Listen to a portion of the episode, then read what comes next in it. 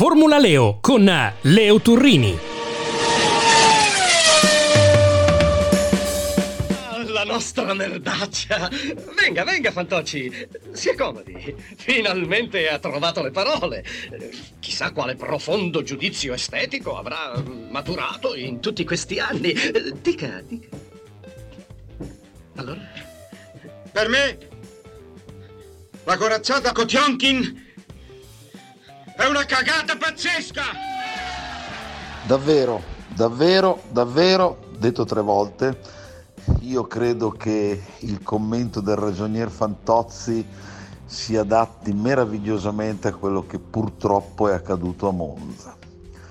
Penso che la decisione della direzione di gara di non esporre la bandiera rossa quando Ricciardo è stato costretto a parcheggiare la McLaren ai lati della pista in zona Lesmo penso, dicevo, che questa sciagurata scelta di far concludere il Gran Premio d'Italia del centenario dietro la safety car sia stata un'offesa innanzitutto al buonsenso, poi a quel pubblico straordinario che pagando anche biglietti salatissimi si era radunato all'autodromo e infine in generale è stata un'ingiuria nei confronti di tutti quanti credono nel valore dello sport abbinato all'automobilismo. Non ci voleva molto, sarebbe stato sufficiente ordinare lo stop e la ripartenza, avremmo avuto un finale degno dell'intero weekend.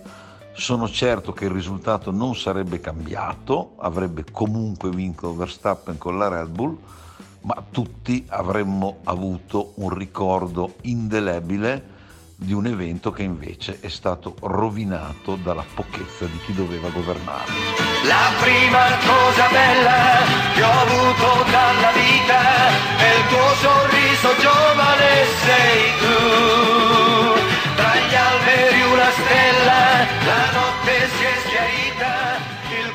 Detto tutto questo, detto cioè tutto il peggio possibile su una gestione della Formula 1 che evidentemente non ha ancora compreso l'enorme salto di popolarità che questo mondo ha fatto nell'ultimo biennio, diciamo così. Oggi c'è un pubblico nuovo, giovane, straordinariamente appassionato, che certo non merita di essere gestito secondo criteri obsoleti e oggettivamente incomprensibili. Ecco, detto tutto questo, cosa ci rimane al di là della quinta vittoria consecutiva di Verstappen che non si era mai imposto a Monza? Cosa ci rimane, dicevo, del Gran Premio d'Italia del centenario? Beh, insomma, il suo sorriso giovane per evocare la canzone di Nicola Di Bari. La prima cosa bella che è la pole position ennesima di Carletto Leclerc al sabato questo ragazzo ha ormai creato una chimica fantastica tra se stesso e il pubblico, tra il suo talento alla guida e l'entusiasmo degli italiani. È un peccato, lo dico davvero con grandissimo rammarico, che quelli che sono i suoi numeri, numeri che lo avvicinano ai fuoriclasse del passato, pensate che proprio a Monza Leclerc ha ottenuto l'ottava pole position stagionale e un pilota Ferrari non ci riusciva dal remoto 2004, si chiamava Schumi. Dicevo, pensate che nonostante queste prodezze in serie, Leclerc, e ormai l'estate sta finendo come cantavano i Righeira, ha vinto soltanto tre gare e il mondiale ormai è tutto di Verstappen. Ecco, quello che la Ferrari deve garantire a se stessa in primis e poi a Carletto Principe di Monaco è davvero una macchina che gli consenta quantomeno di lottare per il titolo non fino a luglio, ma fino all'ultima tappa del campionato. L'estate sta finendo e un anno se ne va. Sto diventando grande, lo sai che non mi va. Esatto, l'estate sta finendo, non è stata quello che noi ferravisti sognavamo. Si deve comunque guardare avanti, non perdere mai la speranza nel futuro.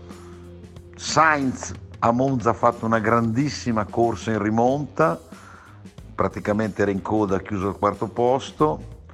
John Elkan ha detto nel frattempo che il titolo mondiale arriverà entro il 2026, ma io mi permetto di offrirgli un esempio e con questo vi saluto.